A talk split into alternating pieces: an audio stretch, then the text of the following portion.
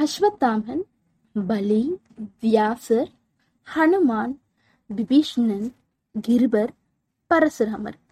இந்த ஏழு பேரும் சிரஞ்சீவிங்க. சில பேர் வந்து மார்க்கண்டேயரையும் சேர்த்துக்கிறாங்க இந்த லிஸ்ட்ல இவங்க ஏழு பேரும் சிவாலய பாதுகாவலர்கள். சிவனையும் பாதுகாக்கிறவங்க. நம்ம சிவன் கோவிலுங்களில் தரிசனம் முடிஞ்சு அஞ்சு நிமிஷமாவது கோயிலில் அமர்ந்து திரும்புவோம். அப்ப இந்த ஏழு பேரும் நமக்கு பாதுகாப்பா நம்ம வீடு வர வருவாங்களாம். அதனால கோவிலுக்கு போயிட்டு நேரா வீட்டுக்கு வந்து விளக்கேற்றி அவங்கள வரவேற்கணும் அப்படின்றது ஒரு ஐதீகம். மகாபாரதத்துல வெல்ல முடியாத வீரர்கள் நிறைய பேர் இருக்கிறாங்க. ஆனா மரணமில்லாத வீரர்கள் யாருமே கிடையாது ஒருவரை தவிர்த்து. அவர்தான் குரு துரோணரோட ஒரே புதல்வனான அஸ்வத்தாமன். பரசுராமரின் சீடனும் பரத்வாஜ முனிவரின் புதல்வனுமான துரோணருக்கும் கௌதம மகரிஷியின் பேத்தியும் முனிவர் ஹரத்வானின் புதல்வியுமான கிருபிக்கும் திருமணம் முடிஞ்சு வெகு காலமாகியும் புத்திரம் பாக்கியம் இல்லை. அதனால சிவனை நோக்கி கடும் தவம் புரிஞ்சாரு துரோணர் முன் தோன்றும் ஈசன் உனக்கு என்ன வரம் வேண்டும் அப்படின்னு கேட்க அமர வாழ்வு பெற்ற ஒரு புதல்வனாக நீயே எனக்கு மகனாக பிறக்க வேண்டும் அப்படின்னு வரம் கேட்கிறாரு துரோணர். அவரின் வேண்டுகோளின்படி மனித குலத்தின் கடைசி உயிர் இருக்கும் வரை சாகா வரம் பெற்ற மனிதனாக துவாபர யுகத்தில் தனது ருத்ர அவதாரத்தை எடுக்கிறார் எல்லாம் வல்ல ஈசன். அதன்படி அஸ்வத்தாமன் உயிருடன் இருக்கும் வரை மனித குலம் அழியாது அப்படின்னு அமைஞ்சது. குதிரையை போல கணக்கும் திறன் பெற்றதுனால அஸ்வத்தாமன் அப்படின்னு அவருக்கு பெயர் சூட்டப்படுது. மிகவும் ஏழ்மையில வாழ்ந்த துரோணரை அஸ்திராபுரத்தோட இளவரசர்களுக்கு பாடம் சொல்லி கொடுக்கும்படி குருவாக நியமிக்கிறாரு பீஷ்மர். பாண்டவர் கவர்களோட அஸ்வத்தாமனும் அரிய வித்தைகளை கத்துக்கொள்றாரு. அது மட்டும் இல்லாம தன் தாத்தா மகரிஷி பரத்வாஜருடன் தனு வித்தையையும் தன் தாய் மாமன் கிருபாச்சாரியாரோட வியூக நுணுக்கங்களையும் கற்றுக்கொள்றாரு. ஈசனுக்கு நெற்றிக்கண் போல இவர் நெற்றியில ஒரு ரத்தின கல் உண்டு. அதை இருக்கும் வரை எந்த உயிரினமும் அவரை கொல்லவே முடியாது. அது மட்டும் இல்லாமல் தன் தவ வலிமையால் அதர்வனம் என்ற ஒரு வேதத்தை உருவாக்கி அந்த வேதத்தின் வித்தகனா விளங்கினார் அஸ்வத்தாமன். தன் தந்தையான குரு துரோணர் அர்ஜுனன் மீது மிகுந்த பாசம் வைத்திருப்பதை அவரால் தாங்க முடியல. அவரை பாண்டவர்களை ஏளனம் செய்யும் போதெல்லாம் துரியோதனன் அவருக்கு துணை நிற்கிறாரு. அதுவே துரியோதனனுக்கு அவரை நெருக்கமான நண்பவனா மாத்துது. பாண்டவர்கள் வனவாசம் இருந்த பொழுது பகவான் ஸ்ரீ கிருஷ்ணரை பார்க்க போறாரு அஸ்வத்தாமன். அவரை வரவேற்ற கிருஷ்ணன் என்ன வேண்டும் கேள் குரு பைந்தனே அப்படின்னு கேட்க தங்களுடைய சுதர்சன சக்கரத்தை எனக்கு தானமா தரணும் அப்படின்னு கேட்கிறாரு அஸ்வத்தாமன்.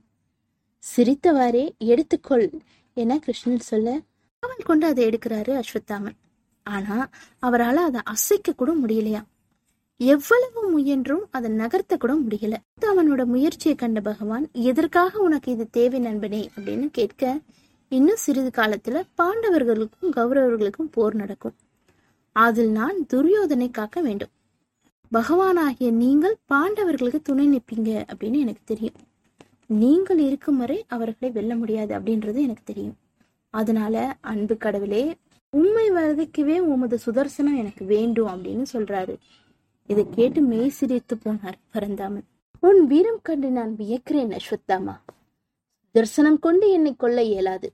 ஆனால் போரில் உள்ள அனைவரையும் ஒரு நொடியில் கொன்று உன் நண்பனை காப்பாற்ற என்னுடைய என்னுடைய அஸ்திரமான நாராயண அஸ்திரத்தை உனக்கு வரமாக தருகிறேன்.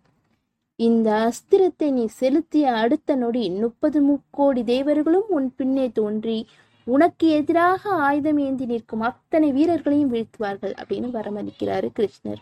இருந்தாலும் இந்த அஸ்திரத்தால மனம் திருப்தி அடையாத அஸ்வத்தாமன் தன் தவ வலிமையை கொண்டும் தன்னால் உருவாக்கப்பட்ட அதரண வேதத்தின் சக்தியை கொண்டும் எல்லா வல்லம் ஈசனையும் அவரின் சக்தியையும் முதற்கடவுளாக உருவேற்றி பாசுபாத அஸ்திரம் அப்படின்னு சொல்லப்படுற சிவபானத்தை உலகிலேயே மிக சக்தி மிக்க ஒரு அஸ்திரமா மாத்துறாரு. பாசுபாதாஸ்திரம் எல்லாம் வல்ல பரமேஸ்வரனால் உருவாக்கப்பட்டு ராமாயணத்துல ராவணனின் மைந்தன் மேகநாதனுக்கும் மகாபாரதத்துல அர்ஜுனனுக்கும் அஸ்வதாமனுக்கும் கொடுக்கப்பட்டது. மற்ற அஸ்திரங்களை விட பல மடங்கு சக்தி வாய்ந்தது. தன்னை விட பலம் அதிகம் கொண்ட எதிரியின் மீது மட்டுமே இதை பயன்படுத்த முடியும். அதுவும் தர்ம வழியில நடப்பவர்களால மட்டுமே இதை எதிரிகள் மீது பயன்படுத்த முடியும். பட்ட இலக்கையும் அழிக்கவில்லை பாசுபாஸ்திரத்தை கொண்டு பாண்டவர்களை அழிப்பேன் அப்படின்னு சூளுரைக்கிறாரு அஸ்வத்தாமன். பாசுபாஸ்திரம் மற்றும் நாராயண அஸ்திரத்தை முறையா கற்றபின் தன் தந்தையிடம் பிரம்மாஸ்திரத்தையும் கற்று தெரிகிறாரு அஸ்வத்தாமன். துவாபர யுகத்துல மும்மூர்த்திகளின் அஸ்திரங்களையும் பெற்ற ஒரே மாவீரனா திகழ்கிறார். ராமாயணத்துல ராவணன் மகன் இந்திரஜித்துக்கு பிறகு மூன்று அஸ்திரங்களையும் வரமா பெற்றவர் அஸ்வத்தாமன் மட்டுமே. துரியோதனனுக்கு பக்க பலமாக இருக்கும் ஏழு அதிமகாரதிகள்ல இவரும் ஒருவர். இப்ப இந்த அதி மகாரதிங்கன்னா யாருன்னு பார்ப்போம். ரதி அப்படின்னா ஏ- ஐயாயிரம் போர் வீரர்களுக்கு சமமான ஒரே ஒரு வீரன். அதிரதினா பத்தாயிரம் போர் வீரர்களுக்கு சமமான வீரன். மகாரதி அப்படின்னா அறுபதாயிரம் போர் வீரர்களுக்கு சமமான வீரனா? அதிமகாரதினா பன்னிரெண்டு மகாரதிகளுக்கு சமமான வீரன். அதாவது ஏழு லட்சத்தி இருபதாயிரம் வீரர்களுக்கு சமமான வீரனா. மகா மகாரதினா இருபத்தி நாலு அதிமகாரதிகளுக்கு சமமானவன். அப்படிப்பட்ட வீரர் வந்து இந்த பூமியில இது வரைக்கும் பிறக்கவே இல்லையா? இந்த கால ரோபோக்களை போலவே அந்த காலத்துல மனிதர்களை ரோபோக்களை போன்று சக்தி படைத்தவரா இருந்திருக்க கூடும் அப்படின்றது தோணுது நம்மளுக்கு. மகாபாரத போர்ல பாண்டவர்களை அழித்து துரியோதனை முன்னின்று காப்பேன் அப்படின்னு களம் இறங்கும் இவர் பீஷ்மரால தென் திசை படையை வழிநடத்தும் வீரனாக நியமிக்கப்படுறாரு. ஆம் நாள் போர்ல பீஷ்மர் விழுந்த பிறகு தன் தந்தை துரோணரால துரியோதனனின் மெய்காப்பாளனாக மாற்றப்படுறாரு. பன்னெண்டாம் நாள் போர்ல அர்ஜுனன் மகன் அபிமன்யுவை நேருக்கு நேர் போரிட்டு மண்ணை கவ வைத்து ஓட விடுறாரு. பதிமூணாம் நாள் போர்ல அபிமன்யுவின் கோர மரணத்திற்கு காரணமான ஆறு அதிமகாரதிகள்ல இவரும் ஒருவர். ஆறு அதிமகாரதிகள் ஒன்றாக இணைந்தால்தான் தன்னை கொல்ல முடியும் அப்படின்னு வரம் பெற்றவன் அபிமன்யுவான் மகாபாரத யுத்தத்துக்காகவே பிறந்தவன் போல போர்ல பெரும் பங்காற்றினாரு அஸ்வத்தாமன். பீமனோட புதல்வனான கடோட்கஜனையும் அவனுடைய மகன் அர்ஜுன பர்வாவையும் அழித்தாரு. இதனால பீமனோட பரம்பரையே நிர்மூலமானது. அது மட்டுமா? துருபத ராஜகுமாரன் சத்ருஞ்சயன் பாலனிகன் ஜெயநீகன் ஜெயத்வான் அரசன் சுரதாகு போன்றவர்களை அழிச்சு துரியோதனுக்கு உரமூட்டினான். குந்தி பூஜனோட பத்து மகன்களையும் அழிச்சு எதிரிகளுக்கு தனது வீரத்தை உணர்த்தினான் அஸ்வத்தாமன். பதினாலாவது நாள் போர் முடிவுல ஜெயத்ரன் கொல்லப்பட்டதும் பாண்டவர் போர் விதியை மீறியதா கோபம் கொண்டு சூரியன் மறைவுக்கு பிறகும் போர் தொடரும்படி படைகளுக்கு கட்டளையிட்டார் துரோணர். துரோணரோட உக்கிரமான போரினால சோர்ந்து போயிருந்த பாண்டவ படையினர் துரோணரை வீழ்த்த ஆழ்ந்த யோசனையில இருந்தாங்க. துரோணரை தோற்கடிச்சா மட்டுமே கௌரவப்படைய வெல்ல முடியும். துரோணரின் பலமே அவனது மகன் அஸ்வத்தாமன் தான். அவன் மீது அதீதமான பாசம் வைத்திருந்தாரு துரோணர். அந்த பாசத்தை அவரிடமிருந்து பிரிச்சாலே அவர் வீழ்த்துவது எளிது அப்படின்னு முடிவு செய்தாங்க. அஸ்வத்தாமன் இறந்துட்டான் அப்படின்னு பாண்டவர்களை சொல்ல வச்சாரு கிருஷ்ணர். துரோணர் இதை நம்ப மறுத்தாரு. உத்தமரான யுதிஷ்டரை பார்த்து "நீ இது உண்மையா? அப்படின்னு கேட்டாரு. யுதிஷ்ணர் வந்து கிருஷ்ணரை பார்த்தாரு. தர்மனின் எண்ண ஓட்டத்தை அறிந்த கிருஷ்ணர் புன்னகை புரிஞ்சாரு. துரோணருக்கு விடுதலை தருவதாகிய நன்மைக்கு பொய் சொல்வதில் தவறில்லை அப்படின்னு பலவித நியாயங்களை தர்மருக்கு போதிச்சாரு.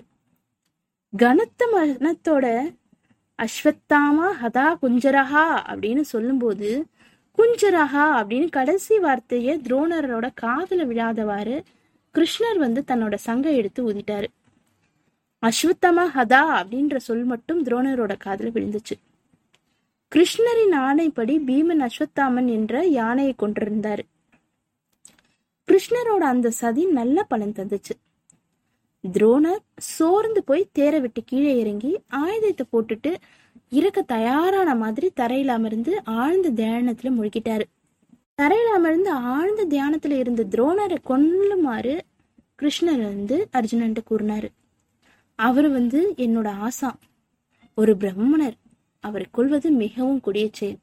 என்ன பிரம்ம அத்தி தோஷம் பிடிச்சுக்கும் அப்படின்னாரு கிருஷ்ணர்கிட்ட அர்ஜுனன். அவர் ஒரு பிராமணரோட மகனா பிறந்தாரு. அவ்வளவுதான். அவர் சுபபோக வாழ்க்கைக்கும் அதிகாரத்துக்காகவும் பழி தீர்த்து கொள்வதற்கும் ஒரு சத்திரியனாகவே தான் வாழ்ந்தாரு.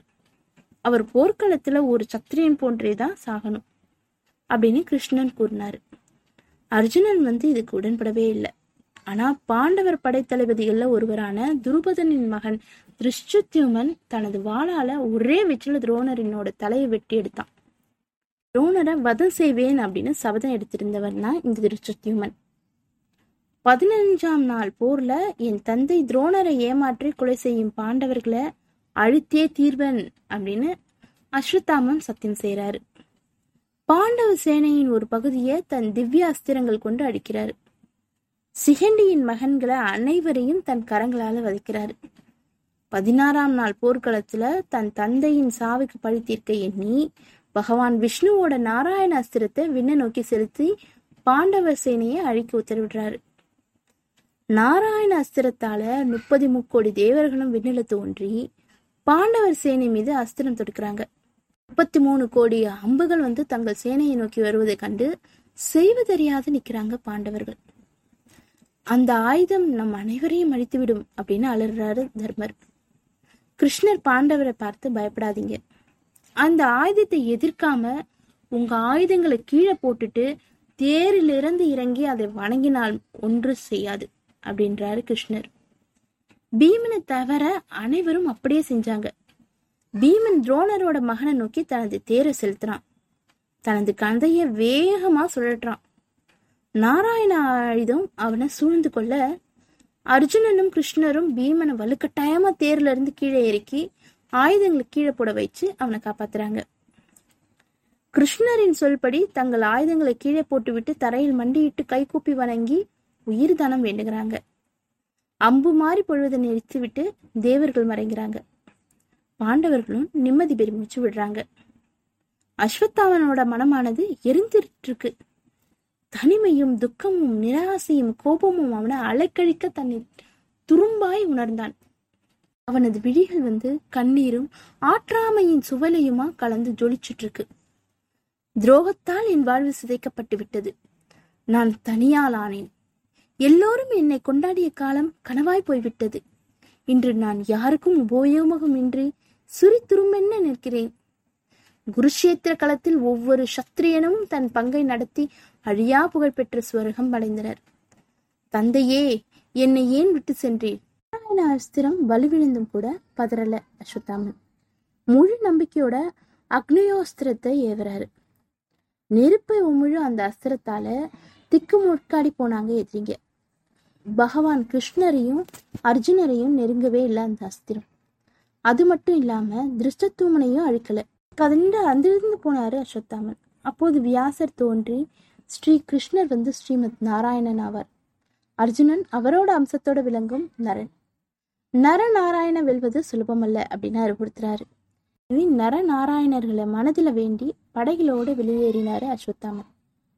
பிறகு கர்ணனின் தலைமையில போர்ல இணைந்தார். திருஷ்டத்தியுமனை அழிக்காம அஸ்திரத்தை கலவைய மாட்டேன் அப்படின்னு சூழறிச்சார் பதினெட்டாவது நாள் யுத்தம். பீமனும் துரியோதனனும் கதாயுதத்தால சண்டை போடுறாங்க. இதுல அடிபட்டு தரையில விழுந்தான் துரியோதனன். அவனை அங்கேயே போட்டுட்டு பாண்டவர்களை வெளியேறினாங்க. வேதனையோட இருந்த துரியோதனனுக்கு அருகில் சஞ்சயன் வந்தாரு. அஸ்வத்தாமா கிருபாச்சாரியவர்மா ஆகியவங்கள அழிச்சார்னு துரியோதனன். நடந்தவற்றை விளக்கினான். அறத்துக்கு புறம்பான வழியில துரியோதன பீமன் வீழ்த்தியதை அறிஞ்சு கோபம் ஒன்று பாண்டவர்களை கூண்டோடு அழிப்பேன் அப்படின்னு கொக்கரித்தான் அஸ்வத்தாமன். அது குருஷேத்திரத்தோட பதினெட்டாவது நாள் படுகலம். எங்கும் மரண ஓலம் மட்டுமே எஞ்சி இருந்துச்சு. குருஷேத்திரத்தில் இருந்த ஒரு குளக்கரையின் ஓரத்துல துரியோதனன் விழுந்து கிடந்தான். ராஜ்ய கனவுகள் எல்லாம் கலைஞ்சி மரணத்தின் சாயையே கொஞ்சம் கொஞ்சமா அவன் முகத்துல கழுவத் தொடங்கி இருந்தது. துரியனின் உதடுகள் வெடித்து கிடந்தன. இமைகள் கிறங்கி இருந்தன. துரியனோட தலையை தாங்கி இருந்த அஸ்வத்தாமன் சிறிது நீரள்ளி துரியதோனோட வாயில தடப்பினான் துரியா என் அரசே என் தோழனே கொஞ்சம் கண்திர எனக்கு கட்டளையிடு பதற்றத்தோடு கெஞ்சினான் அஸ்வத்தாமன். துரியன் மெல்ல திறந்தான். அஸ்வத்தாமா எல்லாரும் மாண்டார்களா? என் பந்து மித்திரர் எவரேனும் எஞ்சி இருக்கிறார்களா தர்மத்தின் பக்கம் நின்று என் ராஜ்யம் காக்க நான் முன்னெடுத்த போர் முடிந்ததா? குந்தியின் புத்திரர்கள் எப்படி நண்பா? குரு வம்சத்தின் ராஜபாரத்தை சொந்த கொண்டாட முடியும்? கடைசியில் அஜர்மம் வென்றதா? எல்லோரும் ஆண்ட பின் நான் மட்டும் ஏன் இன்னும் உயிர்த்திருக்கிறேன்? இல்லை துரியா இன்னும் யுத்தம் பாக்கி இருக்கிறது. உன் கட்டளைக்காகத்தான் காத்திருக்கிறேன்.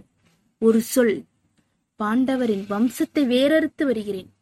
இந்த யுத்தத்தின் இறுதி வழியாக பாண்டவர்களின் தலைகளை ஈர்க்கட்டும். கட்டளையிடு நண்பா. துரியன் முகத்தில் உயிரின் மலர்ச்சி துளிர்த்தது. பட்ட தொடையின் பாதையில் அவன் முகத்தின் வேதனையின் ரேகைகள். குருதி கலந்த குளத்து நீர் அள்ளி அஸ்வத்தாமனின் கைகளில் தெரித்தான் இக்கரணம் முதல் கௌரவ சேனையின் இறுதி சேனாதிபதியாக நீ இருப்பாய் அஸ்வத்தாமா? வஞ்ச முடித்து வா. உன் வரவுக்காய் என் மூச்சு காத்து கொண்டிருக்கும். அப்படின்னு சொல்றாரு துரியோதனன். அஸ்வத்தாமன் எழுந்தான். மிச்சம் இருக்கும் தன் ஆயுதங்கள் அனைத்தையும் சேகரிச்சான். அபவாண்டம் என்னும் தன் அஸ்திரத்தை கையில் எடுத்தான். மீது நடக்க ஏற்பட்ட காண சகியாத சூரியன் வந்து தன்னோட மறைவிடம் புகுந்தான். பதவி ஏற்ற அன்றைய இரவு அஸ்வத்தாமன் தூங்கவே இல்லை. கொடுத்த வாக்குறுதியால தூக்கம் வரவே இல்லை அவனுக்கு. தன்னுடன் இருவரை அழைத்து கொண்டு அருகில் இருக்கும் காட்டுக்கு சென்றான். உடனே இருந்த இருவரும் உறங்கிட இவன் மட்டும் மரத்தடியில் அமர்ந்து சிந்தனையில ஆழ்ந்திருந்தான். திடுமென ஆந்தையோட ஒரு ஒலி கேட்டு மரக்கிளையை கவனிச்சான். ஆந்தை ஒன்று கூட்டில் உறங்கி கொண்டிருந்த காக்கை குஞ்சுங்களை அழிச்சிட்டு வெளியேறிடுது சட்டுன்னு அவனுக்கு பாண்டவர்களோட வாரிசுகளையும் அப்படின்னு சிந்தித்தான். இதும் தெய்வ காட்டிய வழி அப்படின்னு சிலிர்த்தான். தூங்கி கொண்டிருந்தவங்களை எழுப்பி தனது திட்டத்தை எடுத்துருத்தான். ஆனால் கிருபாச்சாரியார் தவறான வழியில் பழி வாங்குவது தவறு. கௌரவ அழிவுக்கு காரணமாகிடும். வேண்டாம். எதையும் போர்க்களத்தில் சந்திப்போம் சாதிப்போம் அப்படின்னாரு. அவற்றை கேட்கும் மனநிலையில அஸ்வத்தாமன் இல்லை. வேறு வழி இல்லாம மூவரும் அன்று இரவே பாண்டவர்களோட கூடாரத்தை நெருங்கினாங்க.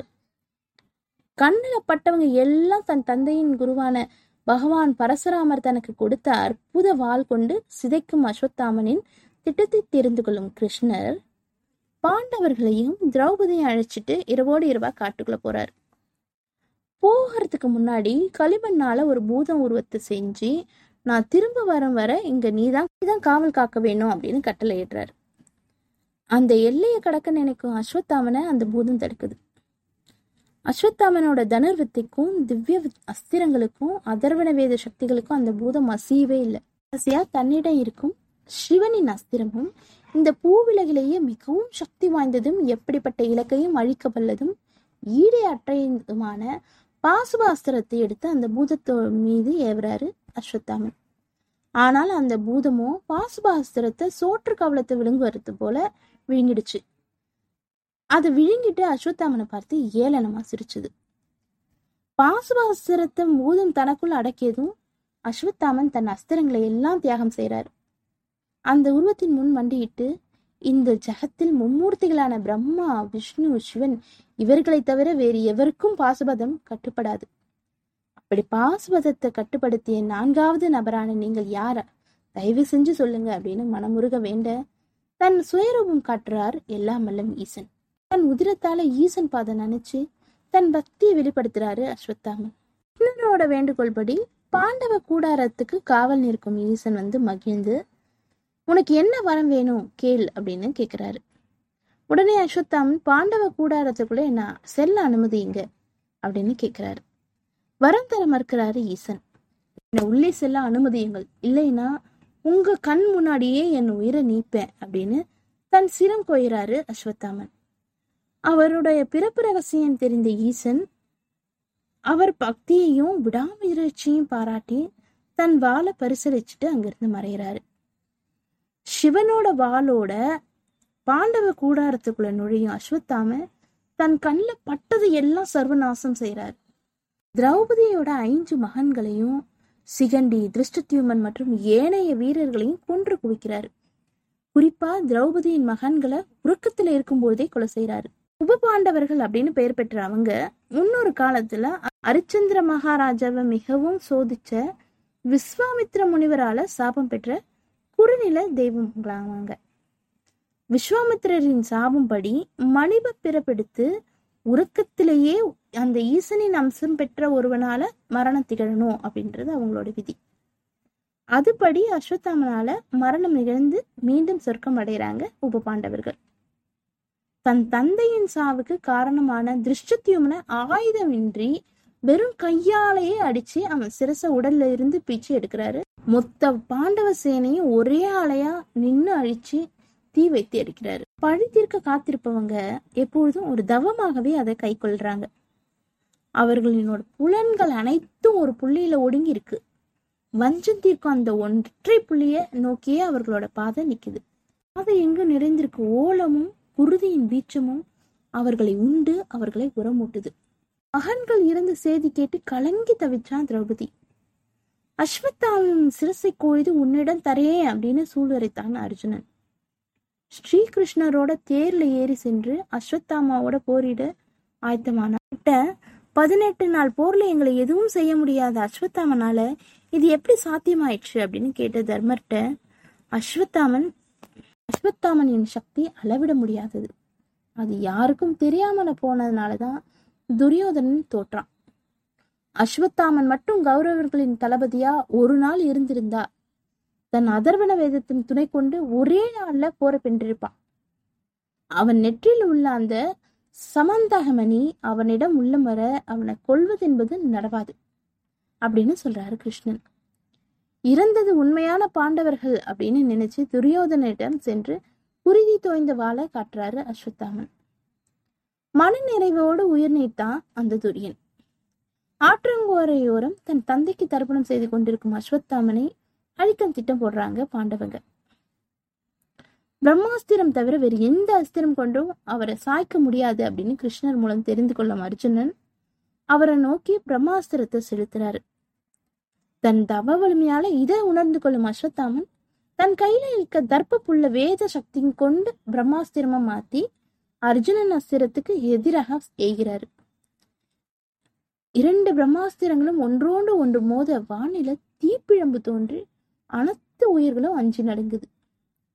ஒரே நேரத்துல இரு பிரம்மாஸ்திரங்கள் மோதிக்கொண்டால் பூமி அழிவை சந்திக்கும் அப்படின்னு உணர்ந்த வேத ஞானி வியாசர் தன் ஞான சக்தியின் மூலம் இரு பிரம்மாஸ்திரங்களையும் தடுக்கிறாரு. அர்ஜுனனையும் அஸ்வத்தாமனையும் பிரம்மாஸ்திரங்களை திரும்ப பெற சொல்றாரு வியாசர். அர்ஜுனன் பிரம்மாஸ்திரத்தை திரும்ப பெற்றுக்கொள்றாரு. அஸ்வத்தாமனும் மறுக்கிறாரு. என்ன காரணம்னா அஸ்வத்தாமனனுக்கு பிரம்மாஸ்திரத்தை திருப்பி எப்படி படுறதுன்னு தெரியாது. உயிர்களோட நலன் கருதி யாராவது ஒரு உயிரை தானமா தர முன்வராரு தர்மன். ஆகையால அஸ்வத்தாமனும் அபிமன்வியின் மனைவியான உத்திரையின் கருவை நோக்கி செலுத்துறாரு. அவள் கருவை அழித்து உறைவிடம் செல்கிறது பிரம்மாஸ்திரம். காவியங்கள்ல முதல் முதல்ல கருவறுத்தல் அப்படின்ற நிகழ்ச்சிக்கு வித்துவிட்டார் அஸ்வத்தாமன் தான். உத்திரையின் கர்ப்பத்துல இருக்கும் சிசுவை பகவான் கிருஷ்ணர் காப்பாத்துறாரு. பரிசித்து உதயமாவதற்கு உதவினாரு அதோடு பாண்டவர் மற்றும் பாஞ்சால தேசத்தின் அனைத்து வாரிசுகளும் அழிந்து போறாங்க. வரும்பாடு அரும்பாடு பற்றி போற வென்று ஒரு உபயோகமே இல்லை அப்படின்னு எண்ணி பாண்டவர்கள் வந்து கண்ணீர் வடிக்கிறாங்க. அஸ்வத்தாமனோட செயல் கண்டு வெகுண்டு எழுறாரு கிருஷ்ணர். அஸ்வத்தாமனை அழிக்க தன் சுதர்சன சக்கரத்தை ஏறாரு. ஆனா அஸ்வத்தாமன் நெற்றில் இருக்கும் சாமந்தகமணி அவரை காப்பாத்துது. அவருடைய சாமந்தகமணிய பறிக்கிறாரு கிருஷ்ணர். மகாபாரதத்துல அஸ்வத்தாமன் கொல்லப்படுவல. மாறாக அவனோட சிகை நீக்கப்படுது. கௌரவம் அழிக்கப்படுது. ஒருவனை மொட்டையடிச்சு வீதியில ஊர்வலமா அனுப்புவது பெரிய தண்டனையே கருதப்படுது அவமானம் என்பது மரணத்தை விட மோசமானது. அஸ்வத்தாமனை இப்படி செஞ்சிடுறாங்க கருவில் இருக்க குழந்தைய கூட கொன்ற மகாபாதகனை நீ பூமி அழியும் வர உயிரோடு இருந்தாலும் உனக்கு உறவென்று யாரும் இருக்க மாட்டாங்க. உன் சாமந்தகமணி உன்னிடம் இல்லாததால இனி உன்னை எந்த நோயும் தீண்டும். உன் முன்னெற்றியில இருக்கும் உதிரம் எப்பொழுதும் நிற்காம வடியும். உனக்கு பசியோ தாகமோ தூக்கமோ எதுவும் இருக்காது. மனித நாடமாட்டம் உள்ள பகுதிகளில் நீ நுழையக்கூடாது அப்படின்னு சாபம் இடுறாரு கிருஷ்ணர். உடனே பகவானே நான் செய்தது குற்றம் என்றால் நீங்களும் பாண்டவர்களும் செய்தது எந்த விதத்திலும் தர்மம் இல்லை. நீங்கள் இட்ட சாபம் என்னை கேட்குமாயேன் அதன் முழு காரணகத்தா தாங்களே. அதனால் என் தேகத்திலிருந்து வடியும் உதிரத்தை காலம் உள்ளம் வரை அறிந்து குடிக்கும் புழுவாக தாங்கள் ஜனனம் எடுக்க வேண்டும் அப்படின்னு சாபம் தருகிறாரு அஸ்வத்தாமன். கடவுளால் சாபம் பெற்ற ஒரே மனிதனும் கடவுளுக்கே சாபம் தந்த ஒரே மனிதனும் அஸ்வத்தாமன் தான் தர்மன் அஸ்திராமரன் அரியணை ஏறியதும் காட்டுக்குள்ள சென்று வேதவியாசரோட ஆசிரமத்துல சேர்ந்து வேதங்களை போதிக்கிறாரு அஸ்வத்தாமன். மனவந்திரகங்களையும் அதர்வன வேதத்தையும் திருத்தி எழுதுறாரு. வியாசரனோட அறிவுரைப்படி அன்னை யோகமாயாவை நோக்கி தவம் புரிந்து ஸ்ரீகிருஷ்ணரோட சாபத்திலிருந்து விடுபடுறாரு. துவாபராயுகம் முடிந்து கலியுகத்துல கிபி நாலாயிரத்தி நாற்பத்தி நாலாவது வருடம் நான் கல்கி அவதாரம் எடுக்கும் சமயத்துல நீயும் நானும் சந்திப்போம். அப்போது நான் உனக்கு முக்தி கிடைக்கும். அதுவே மனித குலத்தின் அழிவும் ஆகும். அதுவரை மனித இனத்திற்காக நீ வாழணும் அப்படின்னு வளமறிக்கிறாங்க ஆறு ஆண்டுகள் கழித்து பரிசுத்து மகாராஜன் அரியணை ஏற்றதும் தன் வாழ்நாளை முடித்துக் கொள்ளும் புறப்பட்ட பாண்டவர்கள் அஸ்வத்தாமனை கடைசியா கண்டதாகவும் அதற்கு பிறகு அவர்கள் மனித சமுதாயத்தின் கண்ணில் படவே இல்லை அப்படின்னு புராணங்கள் சொல்லுது. ஆனா இன்னைக்கும் குஜராத் மாநிலத்தின் ஆசிர்கார் மாவட்டத்துல உள்ள மலைக்காடுகள்ல அவர் சுத்தி வருவதாகவும் பலர் அவரை நேர்ல கண்டதாகவும் வதந்திகள் உண்டு. அவர் நெற்றியில பெரிய காயமும் அதுல இருந்து உ- உதிரம் வரைந்து கொண்டே இருக்கும் அப்படின்னும் சுமார் பத்தடி உயரம் இருப்பார் அப்படின்னும் மக்களிடையே ஒரு பேச்சு. ஆனா அது எந்த அளவு உண்மை அப்படின்னு தெரியல. அந்த மலையில உள்ள மிக பழமையான சிவன் கோயிலுக்கு தினமும் அதிகாலையில வந்து அவர் பூஜித்து செல்வதாகவும் அந்த சுற்றுவட்டார பகுதிகளில் கிடைக்காத மலர்களும் இமயத்தின் சாரல்களில் மட்டுமே வளரும் அதிசயமான மலர்களை கொண்டும் அர்ச்சனை செய்வதாகவும் பகுதி மக்களிடையே ஒரு நம்பிக்கை இருந்து வருது. இந்த கட்டுக்கதைகள் உண்மையோ பொய்யோ அது நமக்கு தேவையில்லை. சரித்திரம் போற்றும் ஒரு சிரஞ்சீவி வாழ்ந்திருக்கிறார். அவரை கொல்ல யாராலும் முடியாது. அனைத்து அஸ்திர சாஸ்திரங்களும் தெரிந்த ஒரே துவாபர யுகத்தின் நாயகன். போன யுகத்திற்கும் இந்த யுகத்திற்கும் பாலமாக இருக்கும் கடைசி மானிடன். சிவத்தொண்டில் தலைச்சிறந்த பக்தன். பிரம்மா விஷ்ணு சிவன் ஆகிய மும்மூர்த்திகளின் அம்சமான பிரம்மாஸ்திரம் நாராயணஸ்திரம் பாசுபதஸ்திரம் தெரிந்த ஒரே மாவீரன். மனித குலம் வாழ வேண்டும் என்று தன் சாவை தினம் தினம் தள்ளி வைக்கும் தயாளன்.